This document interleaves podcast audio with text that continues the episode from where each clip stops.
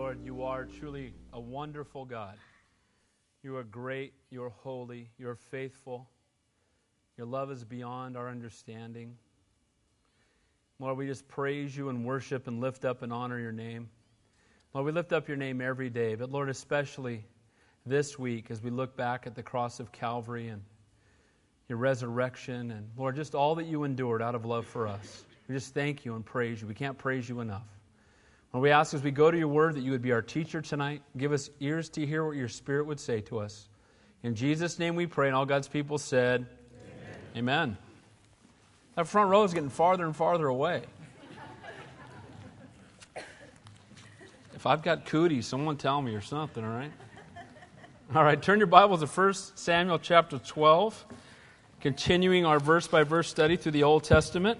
I want to encourage you, I'm sure Bill announced it, I want to encourage you to come out Friday night for the Passion, invite somebody. Sunday morning, again, as I know was already mentioned, the baptism. If you haven't been baptized, you should be. Baptism is not necessary for salvation, but it's something that God has commanded us to do. So it's an act of obedience. It's an outward statement of an inward change. And so as he hung on a cross for us, we can go in some cold water for him and let the whole world know we love him. Amen? So I encourage you to do that if you haven't done that yet.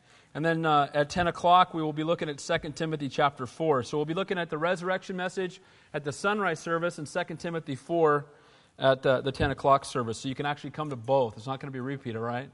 You're allowed to come to both. All right. All right, well, let's catch you guys up. Over the past several weeks, we've been looking at the transition from Samuel to Saul. You guys remember Samuel is the last of the judges in a sense. He's the last one of that era of over 400 years where there was this constant cycle of the children of Israel going into rebellion. Once in rebellion, God allowing them to be taken captive by some of the people in the land wherever they were. And they would be captured and then under bondage. And during that time, they would then cry out to God. And then God would bring deliverance and they'd start walking with God again until the judge would die and then the thing would start all over again. And they did it 7 different times. And Samuel was the last of these judges. Samuel had come to be a judge or a prophet or a priest. In a lot of ways he was all 3. And God had used him in a mighty way, but God had to first prepare the heart of his mom. If you remember, her name was Hannah. Hannah was a woman who was unable to have children. Her husband Elkanah took another wife, and that woman began to have multiple children. Hannah became just grieving in her heart, went before the Lord, prayed and said, Lord, if you'll give me a child, I'll dedicate his life to you. And that's the boy Samuel. She gave him to serve in the tabernacle starting at the age of 3. And we know that what happened, sadly, was that because of their rebellion, and even though Samuel was walking with God, the children of Israel were not. Everyone was doing what was right in their own eyes. The tabernacle itself had corrupt priests within there, Hophni and Phinehas, who were later killed.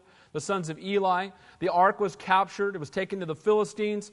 The Philistines then got stricken with tumors, which another word for it was hemorrhoids. They didn't like that too much, so they gave the ark back. When the ark came back, the first people to look at it, they made the mistake of opening up the ark and looking straight into the ark without the mercy seat covering it. They were struck down dead. It was then moved to Beth Shemesh, where it still is to this point, when we come to this point. But what's happened is the people look around at the world around them and start to want what the world has. And this is a danger for Christians. It's a huge danger for Christians. If you hear anything else I say tonight, remember that we need to be seeking the Lord for direction, not the world. Amen. We don't need Dr. Phil or anybody else. Amen? Amen. We don't turn to the world. We don't seek ungodly counsel. We turn to the Lord. He's got all the answers. And we start turning to the world or copying the world or mimicking the world. We're going to fall into the same traps of the world, a world that is lost and in desperate need of a Savior. Well, that's what happens to the children of Israel. They already had a king reigning over them, and their king was who? God. Amen? God was their king. And sadly, they didn't think that was good enough. Even though God had brought them victory, even though God had delivered them repeatedly, they then looked at the world and they cried out for a king like the world had. Now Samuel warned Israel that, well, if you get a king, it's not going to be good. Because he's going to bind you, enslave you, he's going to take your daughters and sons, he's going to take the best of your fields and vineyards, and in the end you're going to cry out for his removal. And they said, we don't care, give us a king anyway. Now, this is so much like the world. I know I repeat this almost every week, but we need to hear it because God will warn us about sin's consequences. We'll know what they are, and then we'll choose to do it anyway. Amen. Am I the only one that does that? You know that this is sin. Don't you know when you're sinning every single time? What's the answer? Amen. We don't stumble into sin, we walk into it. And we run through 8 stop signs usually to get there, right? God's going, don't do it, don't, wave escape. Here's another one, right? We just keep going. And this is what's happening with the children of Israel. They've been warned. If you have a king, it's not going to be pretty to say, give us one anyway. We don't care. We want what we want. We want to be like the world. And so then God does something incredible to me. He gives them the ultimate king from their perspective. He says, okay, you want a fleshly king? I'll give you the most fleshly king I can find. Here you go. He's going to be taller than anyone else. And it says he was the best-looking person, most handsome person on the planet. So better looking than all the women, too. So he was a good-looking, Rico Suave kind of guy, right? He was yoked, he was big, he was strong, he was charismatic. And then to add to it, to make sure they didn't think that they, didn't get the best option, God also pours out his Holy Spirit upon this guy. Amazing. Pours out his Spirit upon him, has Samuel walking with him, and then surrounds him with valiant, godly men who feared the Lord. This guy had every opportunity in the world to succeed. But God sees the future. And God knew that if they made this man king, it would not work out. And sure enough, it's not going to. But remember that he started out pretty well. If you were here last week, he was a man who now had been raised up to king. He started off seemingly humble, but really we're going to find out it wasn't really humility as much as it was fear. But what happens then is when he is finally raised up to be king, the first attack comes from the Ammonites against the people of Jabesh-Gilead. If you were here last week, you remember that story. Well, the people of Jabesh-Gilead, they got attacked for one main reason. Why? Because they were on the outskirts. If you'll remember, they were part of the 2.5 tribes that never entered into the land of promise. It's like the Christian who's satisfied with the lukewarm walk. The Jordan being a picture of the baptism of the Holy Spirit says, I'll just settle just out here. It's greener out here. There's less enemies out here. It'll be easier for me than being sold out for God. I won't have to give up as much. I can just stop a little short of God's highest. But notice what happens. While there were giants in front of them that God helped them defeat, those who stayed outside of the land got attacked from behind. Guys, when we press on with the kingdom of God, we will suffer persecution. But I would much rather be persecuted for walking with God than falling into a trap for being outside of His will. Amen? So here we have the people of Jabesh-Gilead. They were also the people that did not come and fight with the Benjamites when they were defending these rapists, if you remember that story. And so they were kind of on the outs with Israel. And so the Ammonites knew that, so they came to attack them thinking, hey, we'll attack them, nobody will help them. They're on the outskirts. So if you remember what happened was, they came and said, we want to make peace with you. The people of Jabesh-Gilead came to the Ammonites and said, you're going to kill us, so we want to make peace with you. And he said, well, we will. We're going to poke out all of your right eyes. That doesn't sound like peace to me. So we're going to poke at all of your right eyes. Now that would render them not only blind in one eye, not only humiliated, but it would keep them from ever fighting again. Because in those days they held the shield in their left hand, it covered their left eye, they were to see with their right eye. If they were blind in their right eye, they would never be able to fight again.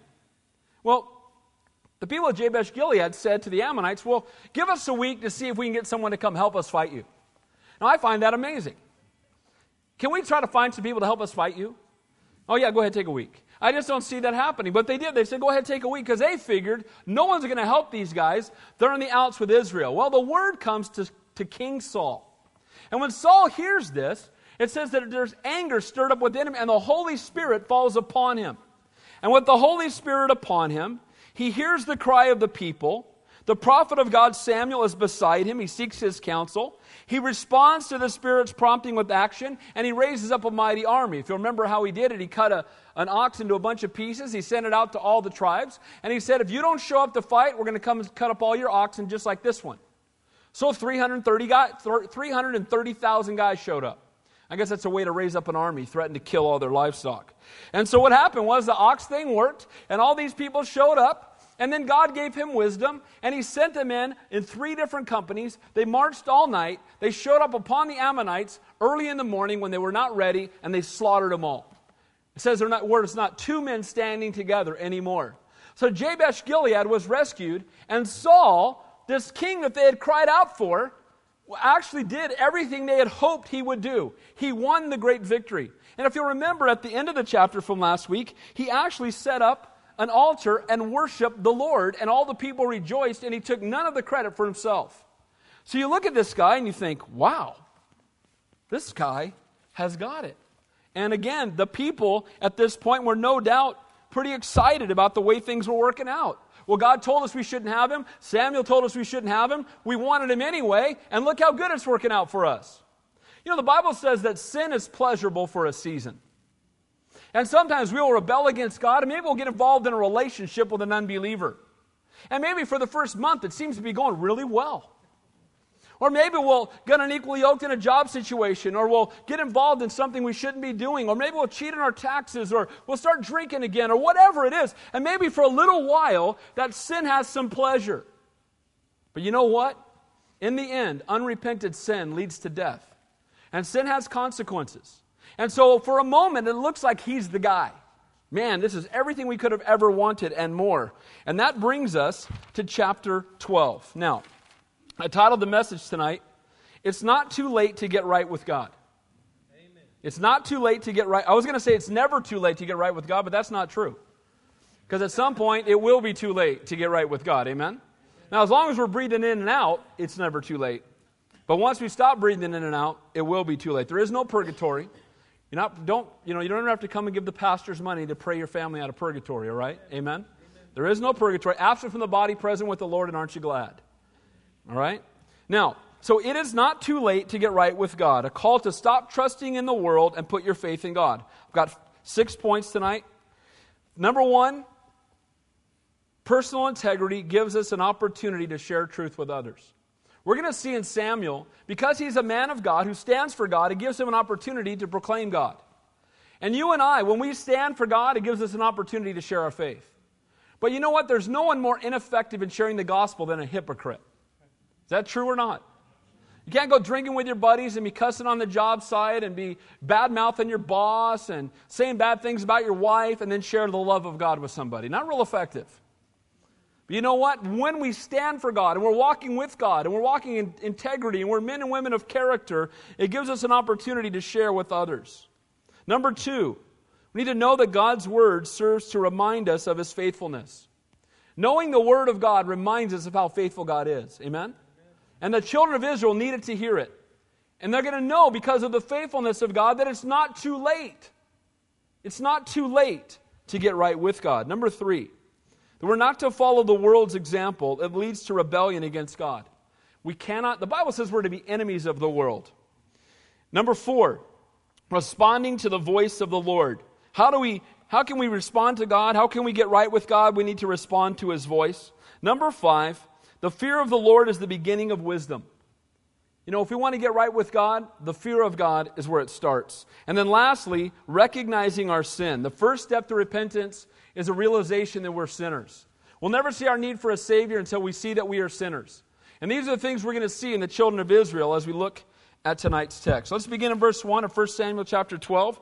It's not too late to get right with God. A call to stop trusting in the world and to put their faith or your faith in God. So let's begin in verse 1. Looking at personal integrity. It gives us an opportunity to share our faith with others. Now Samuel said to all of Israel. Now, this is after the victory over the Ammonites. No doubt they're feeling really good about their new king. Samuel in his farewell, this is his final public address before the children of Israel. He's basically turning the leadership over to King Saul. And in this coronation speech for Saul, he's going to communicate some things to the children of Israel.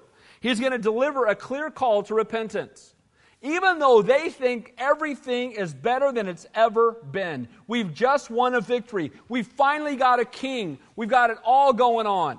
I just got a promotion at work. I just bought a new house. My wife's having a baby. Boy, things are wonderful. And you know what? Those things are wonderful and can be. But you know what? If you don't know Jesus Christ, your life is still a mess. Amen. You need Jesus. Amen. And so the point here is, look, Israel thinks, hey, we're doing really well. And here comes the prophet, Samuel, who's going to let them know, no, you're not doing really well. You think you are, but the truth is, you're in rebellion against God.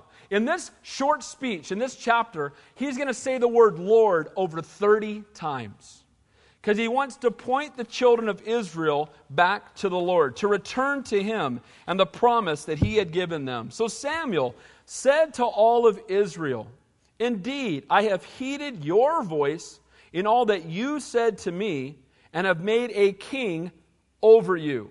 Samuel is reminding them that even as they celebrate their victory and exalt their king, Saul as their king was not God's plan, but their plan. He's reminding them, you're the one that asked for him. Let me remind you, you wanted a king, I gave you a king because you wanted a king. And at this point, they're probably thinking, yeah, that's true. You know, this is a picture to me of God's permissive will. I believe God has a perfect will for our lives, and he has a permissive will. God will never force his highest on anybody.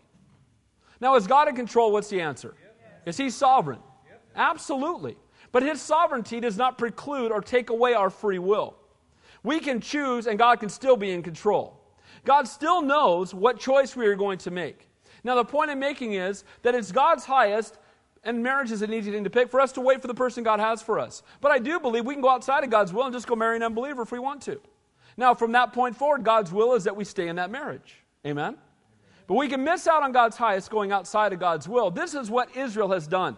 They've raised up a king. Everything seems to be going pretty well for them at this point.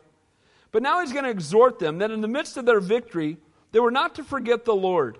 There's a great temptation in times of great victory or success to start to think that we've arrived. You know, we want to make, you heard me say this many times, we want to make enough money to not be desperate for God anymore. We have enough money in the bank and enough things taken care of that we don't have to be desperate anymore. And I'll tell you, a good prayer to pray is, Lord, don't give me one more dollar, then will keep me desperate. Amen. You know, just keep me desperate, Lord. Keep me crying out to you, trusting in you. Don't put your faith in your bank account or the stock market or your job or even your health. That's all in God's hands, isn't it? So it says that, you know, we can make this mistake, just like they did, of equating worldly success with right standing before God. Look, we just won the battle. God must be blessing this. You know, we just tore those guys up. We won our first battle. We went out there. Our king went in front of us. He had a great plan. He was able to raise up an army. He's a charismatic guy. He's really good looking. We finally have somebody we can look at, like every other country has someone to look at. And we must not make the mistake, again, of equating worldly success with right standing before God. Truth is that even though they had experienced victory, they were in rebellion against God. Look at verse 2. And now, here is the king walking before you, and I am old and gray-headed. I like this. Now imagine this picture. Saul is the biggest, tallest, best-looking, probably the most yoked guy in Israel. And here stands next to him this old, gray-haired man. Saul towering over him, Samuel down below him. I can just imagine their posture. Samuel, Saul standing there, probably got some armor on, just being the king, right? And standing next to him is, Samuel in his robe and his gray hair and maybe hunched over a little bit. You know what, though? Man looks on the outward appearance and God looks on the heart, and there's no contest as which one of these guys is God's man. It's not the man who's big and strong and yoked. That's the world's man. Samuel, the man who prays, the man who seeks the Lord, the man who walks with God, the man who obeys the things of God, that's God's man. And we need to make sure that we don't judge things from the outward appearance. We need to look for the one who's in love with Jesus, the one who has a heart and a passion for God. This stark contrast of a victorious warrior and this smaller man, but again, man looks on the outward appearance. We must not be fooled by outward charisma, but look for inward character. Look at verse 3. The rest of the verse. My sons are with you. I have walked before you from my childhood to this day. My sons are with you. You can just read over that and think nothing of it. But remember that Saul's sons were next in line, in a sense, to be priests. But remember what happened? They were just as corrupt as Hophni and Phinehas. And if you remember what happened, is that they were ripping people off who came in. And they were taking bribes to judge things a certain way. And they had become really corrupt young men. Back in 1 Samuel 8, it said that he had to turn aside They were turning aside to dishonest gain. They were taking bribes. They were perverting justice. Can you imagine how the heart of their father must have been torn up? But what happens is, when he says, my sons are with you, that means they're no longer in a position of authority anymore. As he's addressing the crowd, his sons have been removed from their position of leadership and are now in a position of being with the rest of the people because they had disqualified themselves from God's calling upon their lives. Boy, I can think of few things sadder than that. Where God has a calling upon your life, but you allow your own lust and your sinful desires and your pride and your greed to get in the way and render you ineffective so you have no impact on eternity. And that's what happened to these two young men. But I find the interesting contrast that it says, my sons are with you. But look what it says. I have walked before you from my childhood to this day. My sons, his sons were corrupt, but Samuel was not. And when you look at that, you know what this tells me? That our kids do not have to rebel. You know, some people think, well, all Christian kids walk away from God for a while. Well, many do, but they don't have to. Amen? They don't have to. Well, they're just sowing some mild oats. Or, well, they're just out there. You know, they're just going through a phase. My kids go through a phase that comes with a swat. Amen? Amen. I mean, the point is that we should not expect and accept rebellion as being acceptable. Now, again, we cannot force our children to love God. They have to make their own choice to walk with the Lord. And here's Samuel, the most godly man on the planet, and his kids are not walking with God, so we need to make sure that we do not, point to the parents as being the reason for their children not walking with God, because a very godly mom and dad can have kids who are in rebellion. But what I want to say at the same time is rebellion should not be acceptable. We should not make excuses for our kids' rebellion. Absolutely not. Kids can walk with God their whole life. Never smoke, never drink, never party, never... Now, here's the good news. Our kids can be in full rebellion and God will receive them back. Amen? Amen. He's a faithful God. But sometimes I think we make the mistake, especially with PKs, preacher's kids, right? Have you ever heard that before? Preacher's kids, oh, they're the worst, right? Well, I hope not, because I got 4 of them, and I am one, right? I'm a preacher's kid myself, and I would hope not. But the truth is that I think it's important that we have expectations that our kids walk in holiness before God. And as long as they're in my house, it's for me and my house, we will serve the Lord. Amen. And you know what? I need to be the parent. I need to be the father. I need to say, you know what? You're not going to do that as long as you live here. And you know what? When they get old enough, if they want to continue in rebellion, as for me and my house, we will serve the Lord, we can pack up your stuff and put it on the porch. Amen? Amen. Got to love them enough to do that. And so here we see, can you imagine Samuel's heart? He walked with God all the days of his life. Since 3 years old, he'd been walking with the Lord. Not sinless, but walking with the Lord. And here are his own children who had turned away from God. And again, I want to encourage us to raise our kids to love and serve and honor the Lord. And again, if they're in rebellion, pray for them. If they're not in rebellion, pray for them. If they're in rebellion, discipline them. If they're not in rebellion, discipline them. You know, let's raise up godly kids. Raise them up in the way that they should go so that when they're old, they will not depart from it. While God can redeem those with the most radical testimonies, it's not required for salvation. I hope none of my kids has a radical testimony. You know, we think that's really cool. Man, what a radical testimony. And again, it is cool. But I just assume my kids just walk with God. How about you? Amen? No radical testimony is necessary. Here's a radical testimony. Got saved when I was 4.5, been walking with God ever since. I've had bumps in the road, but I've never turned my back on God and never got caught up in the things of the world. And I'm just pursuing Him with my whole heart. That's okay. That's a good testimony. I like that one. Amen? Amen. And too often we think, oh man, you got to get that guy up there that shot 47 people and that, used to worship the devil. That's a really good, and again, that's great. Praise God. He can do that, can't He? He can deliver those people. But we don't need to, I've had people say that to me. Well, I really don't have very good testimony. I'm like, dude, those are the best testimonies. When you don't have a whole lot of stuff you got to write down. Just, God did a work in my life. Amen? Verse 3. So he says, I have walked before you from my childhood to this day. Here I am. Now, I love this because these exact words in the original language are a couple other places in this book, in this letter. And you know where it is? It's when he is a young man and the Lord calls for him. And when the Lord calls for Samuel, he first gets up thinking it's Eli. And he keeps going to Eli, and Eli says, next time, just tell him, here I am, Lord.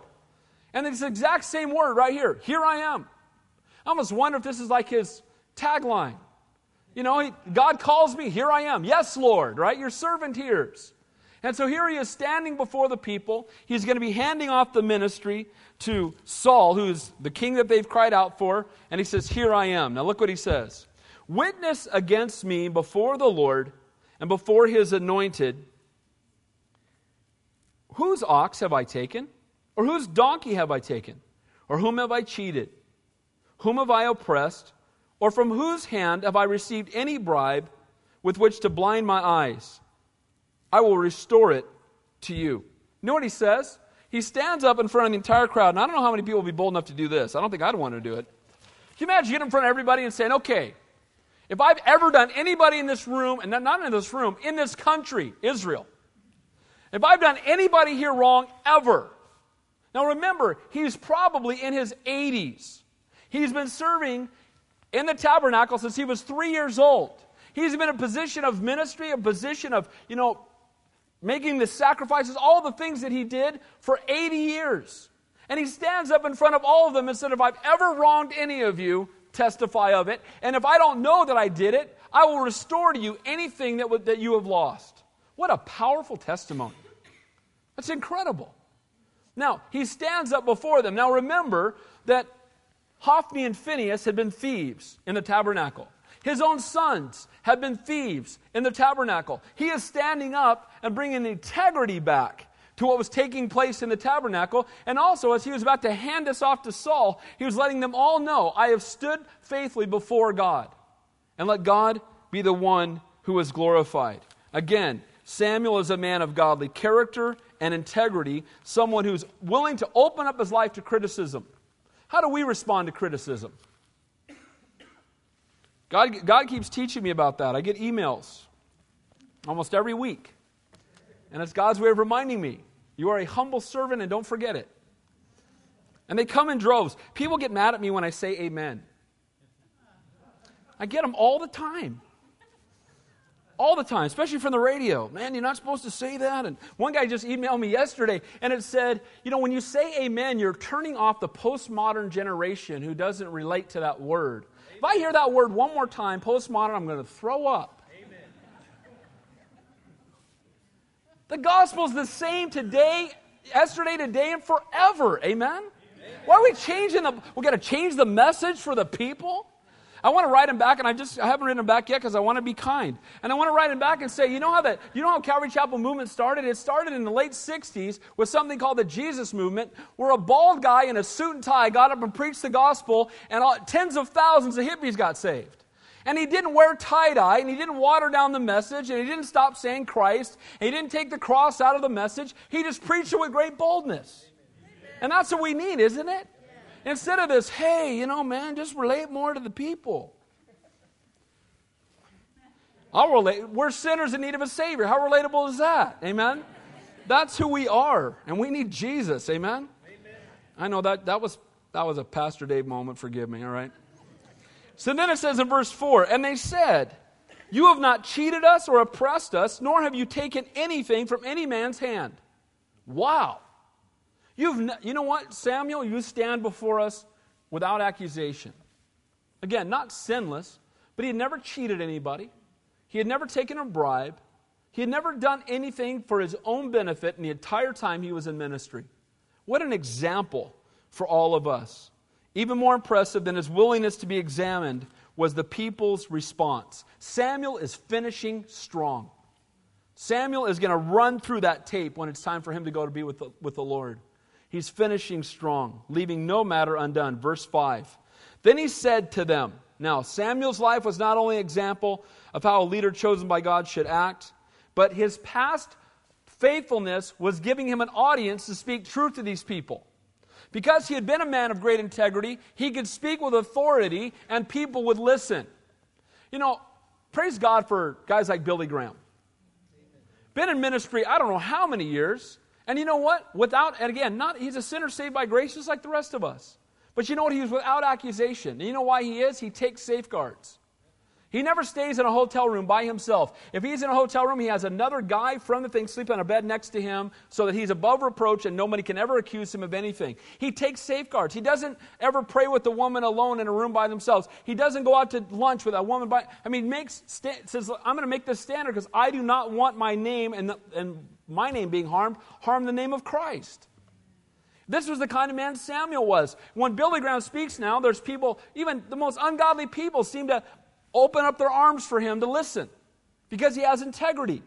And Samuel is just such a man, about the same age as Billy Graham, at the end of his life, and he's going to stand up and he's going to speak with great boldness to these guys. And because he's been a man of integrity, they're going to receive what he says. Guys, gals, we need to be the kind of people at work that have such great character and integrity that when we open our mouth, people want to hear what we have to say. Amen? May we live it and not just talk about it. And so it says, Then he said to them, "The Lord is witness against you, and his anointed is witness this day, that you have not found anything in my hand." And they answered, "He is witness." Israel was testifying before God that he had done nothing wrong to them. They couldn't come back later and blame him. They couldn't come back later and say that he had done something wrong. He's standing before them and before God, getting them to testify that indeed he had been a man of integrity. Samuel had been a faithful priest and prophet, yet they cried out for a king anyway. When he says, the Lord is going to, testify against you, why is that? Because he had been a faithful prophet, and God had been a faithful king, and in the midst of that, they cried out for a king anyway. They had a godly man dwelling with them, and they had an awesome God watching over them, and they cried out for a king anyway. And God's going to be testifying against them as we continue on through the text. Samuel's personal integrity is going to give him an opportunity to share the truth with others. And so too, our actions give weight to our words. So 1 Samuel 12, it is not right, it's not too late to get right with God. First point, knowing God, again, having integrity, personal integrity, gives us an opportunity to share with others. Point number 2. Knowing God's word serves to remind us of his faithfulness. Look at verse 6. Now Samuel has a chance to talk to the people. What's he going to talk to them about? These guys have turned away to a false king. He's about to coronate, the coronation of Saul as king, and he's turning to this crowd of people. They've agreed that he's a man of integrity, which means they're going to hear the words he has to say, and now he gets to speak to them, and what is he going to tell them? Well, let's take a look. It says there, then Samuel said to the people. Again, with this credibility, he's got an opportunity to open his mouth and proclaim truth to them. And the emphasis of Samuel's words is going to be from the time of Moses all the way until his own day. And he's going to speak about the grace and the faithfulness of Almighty God. He's going to talk to them about the grace of God and the faithfulness of God. And the reason he's going to do that is they need his grace because right now they're in rebellion. And to let them know, he's going to prepare them that it's not too late to get right with God. You guys are in rebellion, it's not too late, but let me tell you, let me give you a backdrop of what you've done. Let me illuminate the truth to you so you'll realize that you've sinned. Look at verse 6. It is the Lord who raised up Moses and Aaron and who brought your fathers up from the land of Egypt. Who is it that called Moses and Aaron? It was God. They didn't vote. Amen? They didn't cry out for a king. What happened was God raised up Moses and Aaron. And then it says he didn't only raise up these men, but then it was God who used these men to deliver them out of bondage. So while Moses was used, God gets all the glory. Amen? Amen.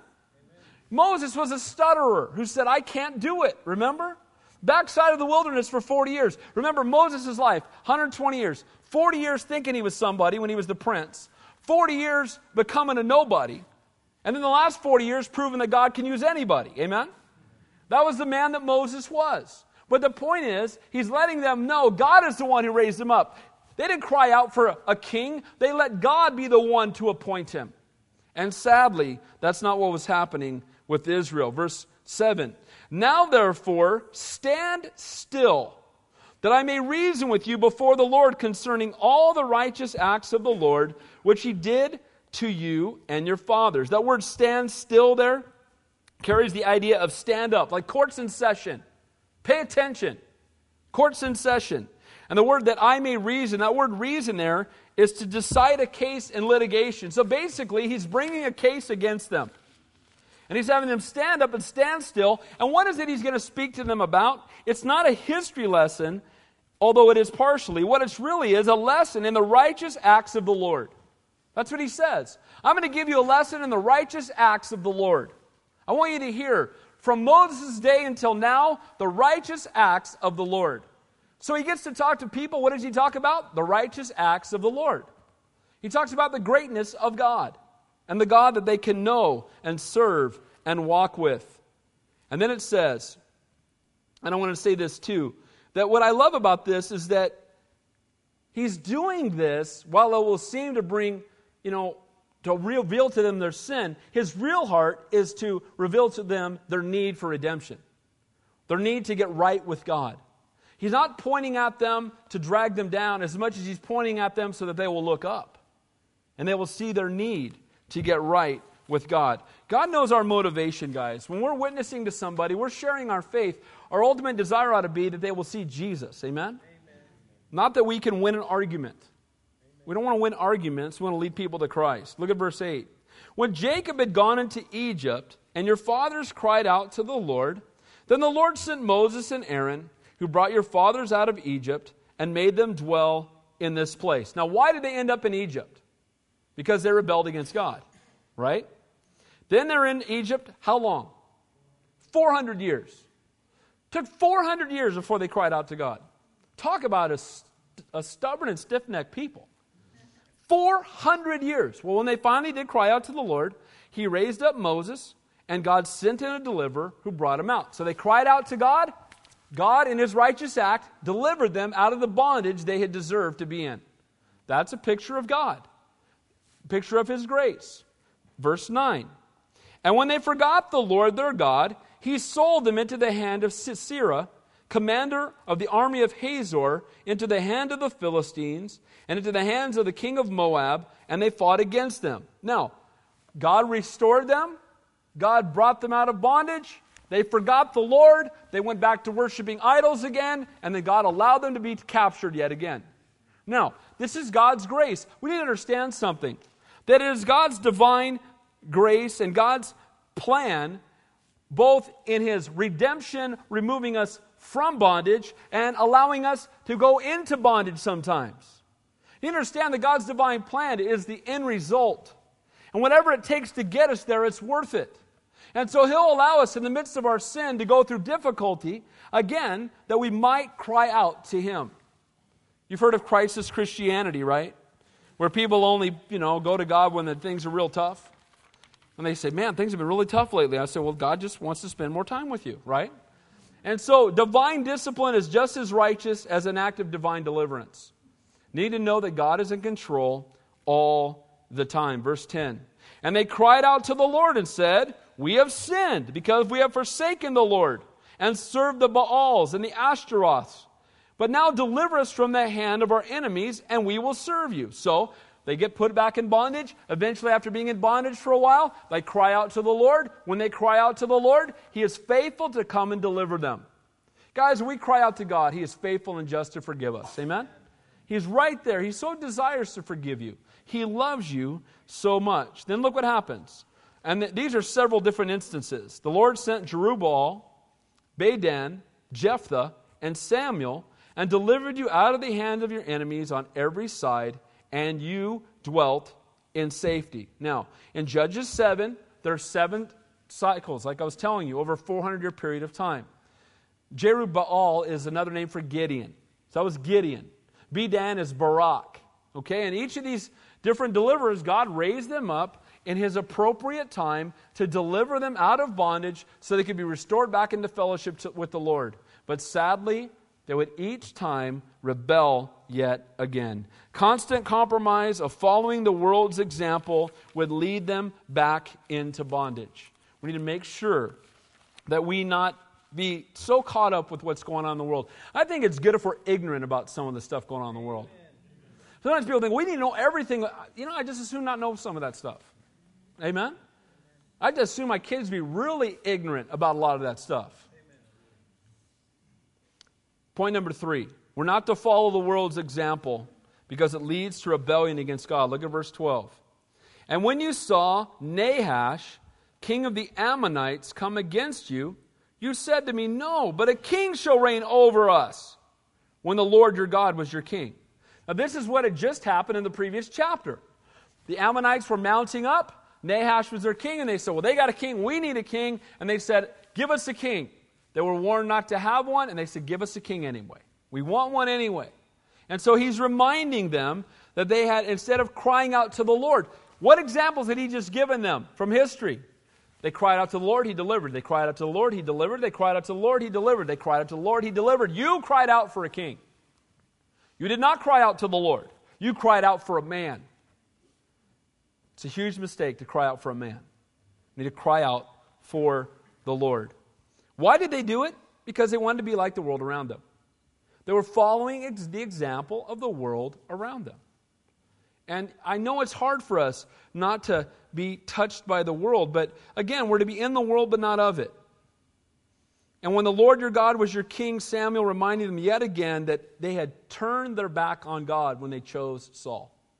Guys, we can even miss out on what is best pursuing that which is good. Saul was not good, but sometimes we can be pursuing something that is not bad from the world's perspective. But you know what? When we put it in front of God, it is bad. Amen. Whatever it is. Amen. And we need to make sure God is the priority. Verse 14, now therefore, here is the king of you have chosen, whom you have desired, and take note, the Lord has set a king over you. So God gave them what they wanted. But remember, here's what they wanted. Their prayers were, my will be done, when our prayers need to be, thy will be done. Amen. We pray, and we're not to pray and tell God anything. Amen? Nothing gets me, I just go sideways when I hear people telling God what to do. Lord, I command that you...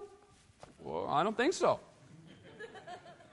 I don't think he needs your help. Amen? I'm glad he's not listening to that stuff. Can you imagine some of the awkward stuff that would happen if people... And I just demand in the name... Stop. And when we pray in the name of Jesus, we're saying that Jesus would be in agreement with what we're praying. Amen? In the accordance with the name of Jesus, we pray, right? And so Jesus does not want you to have a Cadillac necessarily, right? We're not crying out for that. What we're crying out for is the lost. Does he agree with that? Yeah. To be more broken, to be conformed to the image of our Savior? Yes. All day long, pray that in Jesus' name. You asked for a king, you've been given one. You turned your back on God, you rejected his prophet, you rejected him as king, and you're deserving of swift and divine judgment. Yet God is going to show some incredible grace. Yet again. Because look at the next point here. It is not too late to get right with God. How do we do that? By responding to the voice of the Lord. Look at verse 14. Now remember, they're in total rebellion. They've got the king they wanted. They disregarded God. They've made him not king anymore. They rejected the prophet that God had for them. They've got this ungodly king reigning over them. Well, and I should say this, at this point, he is filled with the Holy Spirit. God has equipped him to be a godly king, but he's not going to be one for long. But it's still not God's will for them to have this guy. And then look what it says. If you fear the Lord and serve him and obey his voice and do not rebel against the commandment of the Lord, then both you and the king who reigns over you will continue following the Lord your God. Wow. You know what he says? All the messes you've made, all the garbage you did, all the things I just revealed to you and talking to you about the past, all that garbage you've done, all the mistakes you've made, you know what? If from this point forward you will obey God, he will bless you. That's grace, isn't it? Every bad thing you've ever done, if from this point forward you obey God, he will bless you. You know what? For us, if we will give our life to God, he will wipe out everything that ever happened before. He will separate our sin as far as the east is from the west. He will bring it to remembrance no more. Praise God for his grace. Amen. And so we see here by responding to the voice of the Lord, if you fear, the fear of God is the beginning of wisdom. And the word fear there is fear. Too often we go, well, no, that just means awe and reverence. No, we need to have a godly fear. Godly fear is good. We need to fear God more on this planet, don't we? Amen. Man, there's not enough fear of God. God is mocked. God is taunted. God's name is dragged through the mud. There's no fear of God. But you know what? We can have fear of God in our lives. Amen? Can't make the world fear God, but we can live a life in the fear of God in front of them and have them see what a life that fears God looks like. He says, obey His voice. Guys, it's not enough to be saved, but we're to walk in obedience before God.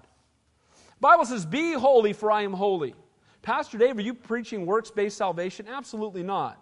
You've heard me say it, I'll say it again. It's not faith or works or faith plus works, it's faith that works. Amen? And when you're walking with the Lord, we should be different. We should be grieved by sin. We should desire to walk in the center of His will. We should not make excuses for ungodly behavior in our life. We should be grieved by it and want to walk away from it. Amen? And the point that he's making here is, if you fear the Lord, if you'll obey His voice, then God will bless you. Now, we should not fear the Lord and obey Him just so He will bless us, but know that walking in obedience to Him will result in God doing great things in and through us. Because those are the people He wants to use. Amen? Now, it may not be physical stuff, but it'll be eternal stuff. Verse 15, however, okay, here's the flip side. If you do not obey the voice of the Lord, but rebel against the commandment of the Lord, then the hand of the Lord will be against you as it was against your fathers. Okay, here's your choice, Israel. You've totally blown it up to this point. You cried out for a king that you never should have had. I've poured out my Spirit upon him anyway. I've given you victory against the Ammonites. If from this point forward you obey, I will bless you. But if you don't, righteous judgment will follow. It's up to you. Israel, it's in your hand. You know, for us, choose today whom you're going to serve. Amen? Serve and honor and follow the Lord. Guys, we make mistakes just like the children of Israel. We cry out for kings. We cry out for things of this world. God gives us direction. We go in the exact opposite way. But you know what's so great about our God? No matter how far away from God you may have drifted, you turn to Him and He will restore you unto Himself right now. You can take 1,000,000 steps away. It's only one step back. Amen? And what He's telling the children of Israel, you've walked away, but you can come back. And you can come back right now. You need to heed the voice of the Lord. You know what? He will restore our mistakes. He'll restore our sin. He'll bring us into right relationship with Him right now, even tonight. It's not too late to get right with God. Point number 5, the fear of the Lord is the beginning of wisdom. Look what it says in verse 16.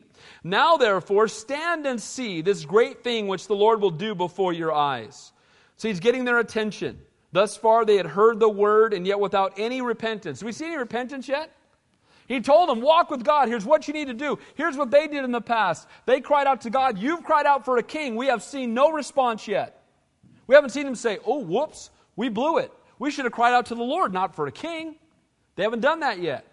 So God is going to take it up a notch. Now watch what He does to get their attention.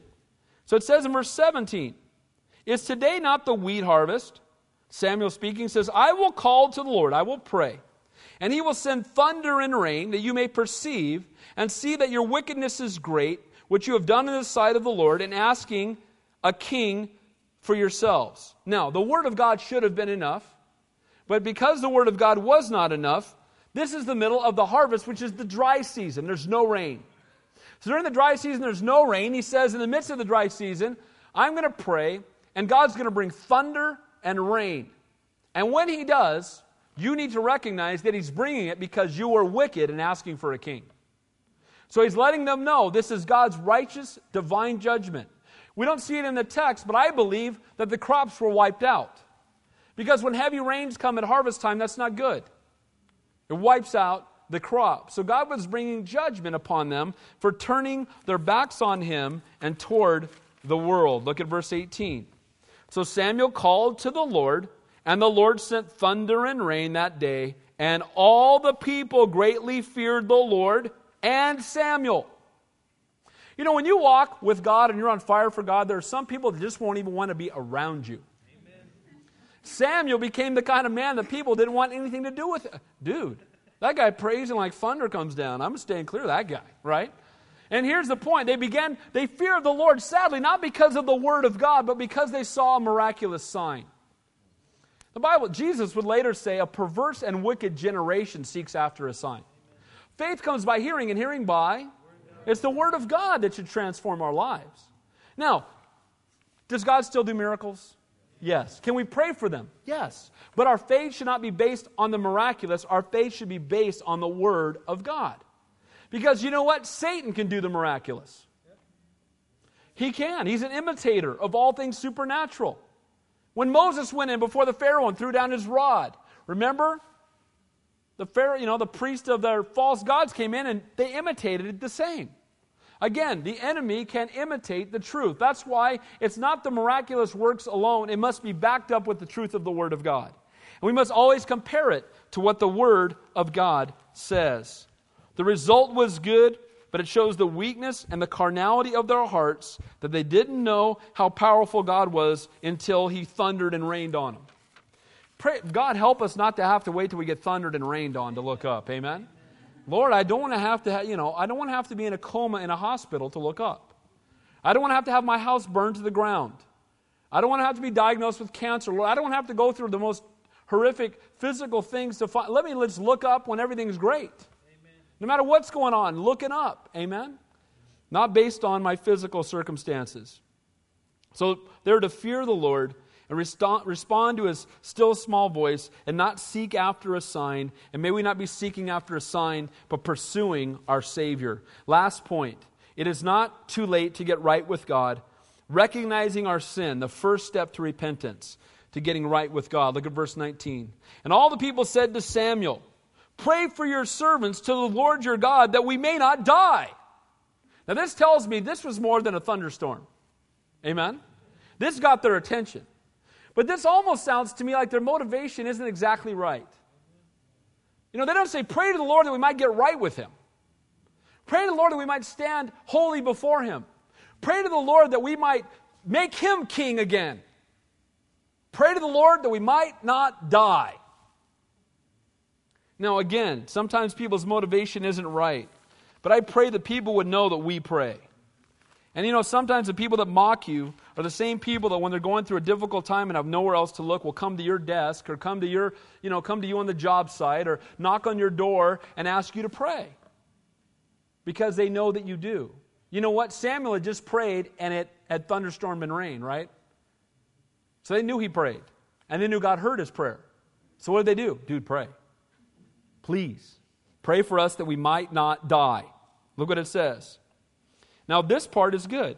For we have added to all our sins the evil of asking a king for ourselves. Though they had been warned repeatedly, they didn't realize their sin until it rained and thundered on them. And often, we're happy with our choices until the divine judgment comes. The sin stuck with a king and the consequences were to come. Because see, they chose a king and God could still forgive us, but the consequences still remain. Guys, we can go out and sin, and God will forgive us. And sometimes we sin knowing God will forgive us. Anybody else ever done that? If your hand's not up, you're lying and you're sinning again, right? Isn't that true? You sin knowing God will forgive you, don't you? You cheapen His grace. But understand this, God will forgive us, but the consequences will remain. If you go out and willfully disobey God, you know what? You're going to have you can lose your marriage, you can lose your job, you can lose your family, your health could deteriorate. All those things can still happen even though God is faithful to forgive us. But remember this, repentance means to turn. It doesn't mean to go out and sin and then ask God to forgive you at 5 o'clock and start sinning the next day and sin all day again and then ask God to forgive you over your Wheaties and then, and just keep doing that. That's not repentance. Repentance is a turnaround. And so we see here they say, hey, we've done evil in asking for a king. What will it take for us to fear the Lord? Lord, whatever it takes. Whatever it takes. Verse 20. Then Samuel said to the people, do not fear. Before he told them to fear. Now he says, do not fear. You have done all this wickedness, yet do not turn aside from following the Lord, but serve the Lord with all your heart. He's telling them, here's the answer.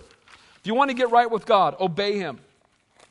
You want to get right with God? Obey Him. Now you got to remember, there's no cross of Calvary yet, right? This is the Old Testament. And he's telling him, obey. You want to align yourself with God? Obey Him. Heed His word. Walk in the center of it. Guys, because our sin has been washed away, these words still apply to us. Obey. Amen. To obey is better than sacrifice, and to heed than the fat of rams. God's not looking for religion, but a relationship with you. And if you have a relationship with Him, you'll obey Him. Guys, it's not just a get out of hell free card, but a heart of love to serve and worship God completely, to walk in holiness before Him. And he says, you've done all this wickedness, don't turn aside, just follow the Lord. Verse 21, And do not turn aside, for then you would go after empty things which cannot profit or deliver, for they are nothing. Guys, I get in trouble every time I say this, so I get enough emails. Here, what's a few more? Every time I say this, people get mad. When we turn to follow or pursue anything other than Jesus Christ, it's empty. Amen. People get mad. Well, wait a minute, man, I'm pursuing my this. That's fine, as long as God is the priority. And you realize that all that stuff is chaff. It's wood, hay, and stubble eventually. But no, but there's good things that come of it. Well, not really. If it's not eternal, what's good about it? Amen? Amen. Now, again, we're to go do our job as unto the Lord, aren't we? While we're at work, best workers in the building. But really, why? Ultimately, that we might represent Christ. That people might see Jesus in us. That we might be able to draw people unto the Lord. You know, if you're the best businessman in the world, but you never share the gospel once, it's been empty, vain, and worthless. Amen. But, if you're digging ditches for Jesus, mopping floors for Jesus, flipping burgers for Jesus, whatever, but you're doing it in a way to honor God and people see it and you're able to point people to Christ, that's profitable. Amen. And we need to understand and get that eternal perspective and get our eyes off of what the world values as success and understand what God says success is. Last few verses. For the Lord will not forsake His people, for His great name's sake, because it has pleased the Lord to make you His people. Now, He's saying this to Israel, but you know what? The Christians are not the new Israel. Let's make that really clear, okay? Israel is still Israel, and we are the church, amen? Oh, well, the church is Israel. No, it's not. Israel is Israel. That's how the Bible works. If it says it, that's it, okay? But we're His children now, amen? And you know what? He loves His children. Just as He loves His people, He's saying, you know what? He will not forsake you. You're His kids. You know what? You repent, you turn to Him, He's going to love you. How much does an earthly father love his kids? How much will an earthly father forgive his children? And He is an earthly father who makes mistakes. How much more will a perfect heavenly father forgive His kids? He loves us. And you know what? I love this part. It blows me away. It pleases Him to call us His kids. Thank you, Lord. Because I don't deserve that. How about you? But it pleases Him that I'm His son. It pleases Him that you're His son or daughter. Verse 23. Moreover, as for me, far be it from me that I... Now, I want you to pay attention to that. I know the hour's late, but pay attention to this. That I should sin against the Lord in ceasing to pray for you. What? Samuel says it is sin not to pray. You don't pray, you're in sin. That's what Samuel says. He says, let me read that again. For me, that I should sin against the Lord in ceasing to pray for you. Notice that this man has two priorities. The first one is prayer. First lesson for us is don't stop praying. Can I encourage you with something too? I believe this absolutely to the depths of my soul. I believe that when I pray for people, it makes me love them more. I can't even tell. When I go through the directory and I pray for you guys every week, you wonder why I come up and hug on you. I've been praying for you. And God's given me a deeper love for you guys. And you know what else it does? It not only makes the people you love you love them more, it can take the people you don't like and make you love them. Amen? So start praying for the people that really get on your nerves. Pray for Jack Ferguson from Sunday, remember? That said a slaughtered pig is as good as Jesus dying on the cross. Remember that guy from the paper? You know what? Let's pray for that guy. Because he makes me mad and I want to love him. Amen? Amen. So I'm just going to keep praying for him till God changes my heart, because God's going to have to do it. Amen? So pray not only for those you love, but those that you need to love. Pray without ceasing, because you know what? When we don't pray, it says here, for Samuel, it would be sin. But not only does he pray, but look what it says. But I will teach you the good and right way. These are two great examples for a man or a woman of God. Pray and teach. Pray without ceasing. Pray for people constantly. Pray for those you love and those you don't. Pray that God will give you a greater love for them. And then teach. Well, you might say, well, I'm not a pastor. No, you're not. But if you got kids, you're a mom or you're a dad. And God's called you to teach them the Word of God. Amen? And God's called all of us to rightly divide the Word of truth, to be able to share our faith, to study to show ourselves approved, at least be able to open up our mouth and share with the person sitting next to us the hope that lies within us. Amen? So these are great examples. For me, I love this, pray and teach. I'm like, amen. It's interesting, in Acts chapter 6, the apostles said this, but we will give ourselves continually to prayer and the ministry of the word. They said, let others wait tables, and we will give ourselves continually to prayer and the ministry of the word. Verse 24, only fear the Lord and serve him in truth with all your heart, for consider the great things he has done for you. Guys, everything we do, we should be doing in light of what Christ did for us. Amen. Guys, when you worship, if you're thinking and remembering what Christ has done for you, you will worship with greater passion. When you pray, if you pray mindful of what Christ has done for you, your prayer life will be different. If you share your faith in light of what Christ has done for you, you will share your faith with greater boldness. If you go to work and do your job in light of what Christ has done for you, you will do your job in a better way. If you love your wife in light of what Christ has done for you, if you minister to your kids, if any ministry you're doing, do it in light of what Christ has done for you. Guys, we should never, ever, ever take for granted what the Lord has done. May we serve, love, pray, worship, all in response to the sacrificial grace, love, and mercy that he has showed toward us. Last verse. But if you still do wickedly, you shall be swept away, both you and your king. You know what? They're going to ignore this divine warning, unfortunately. And though here's an opportunity to get right with God, they're going to choose not to do it. They're going to heed it for a moment. It's going to eventually lead to them being in captivity, both under the Assyrians and the Babylonians. And why does it happen?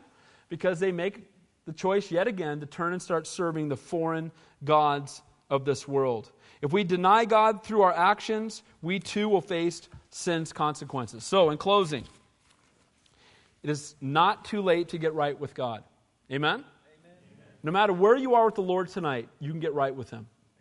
No matter how far away you've gone, no matter what rebellion you've been in, no matter what hidden sin you're hiding from everybody else, God knows it, he sees it, and you know what? He wants to forgive you for it and restore you from it. So tonight when we're done, the pastors will be up here. You come forward and ask for prayer. The Lord already knows. Let's bring it before his throne. So the things that we see, a call to stop trusting in the world, to put our faith in God. Number one, personal integrity gives us an opportunity to share the truth with others. If we want to let others know it's not too late for them, we need to live a life that would reflect Christ so we can tell them and they'll hear us. Amen? Number two, knowing God's word serves to remind us of his faithfulness. Guys, I can't tell you how much the word of God can be a comfort to our souls. If you open up the word of God every morning, it's amazing how it applies to your life that day. It's amazing how, if I could, and I said this and I meant it, if I could memorize any book in the Bible, it would be Proverbs. Because it's amazing. It is amazing how much wisdom. Now, the whole Bible rocks, and we should memorize as much of all of it as we can. But man, if I could have one memorized, can you imagine how that would impact your walk? Number three, we're not to follow the world's example, which leads to rebellion against God. Number four, we're to respond to the voice of the Lord. Respond in obedience, not in rebellion. Number five, fear of the Lord is the beginning of wisdom. It's not too late to get right with God, and the fear of the Lord is a good place to be. And then lastly, we need to recognize our sin, because it truly is the first step towards repentance. You know what? I have such a burden, especially all the time, but especially this week. Can I encourage you? There are people that would come to church on Sunday if somebody would ask them. They might just be religious. They might not truly know God. They may have fallen away from the Lord. But you know what? Let's be available. Let's be praying. Let's be sensitive to the leading of the Holy Spirit when he brings those divine appointments. And let's just reach out to people in love and invite them. Amen.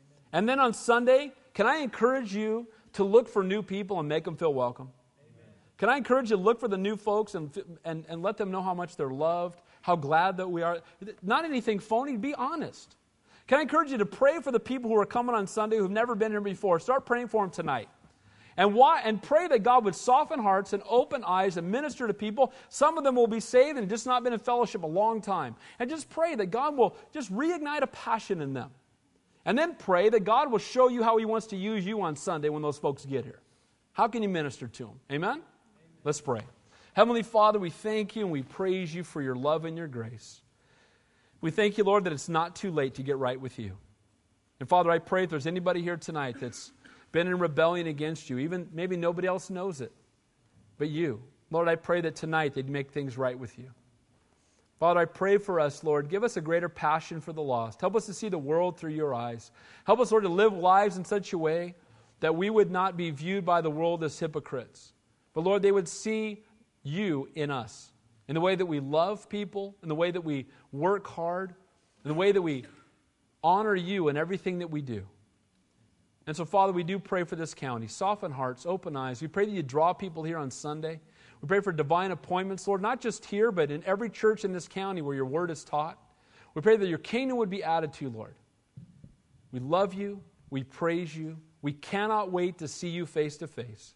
In Jesus' name we pray, and all God's people said, Amen. Let's stand and close the worship song.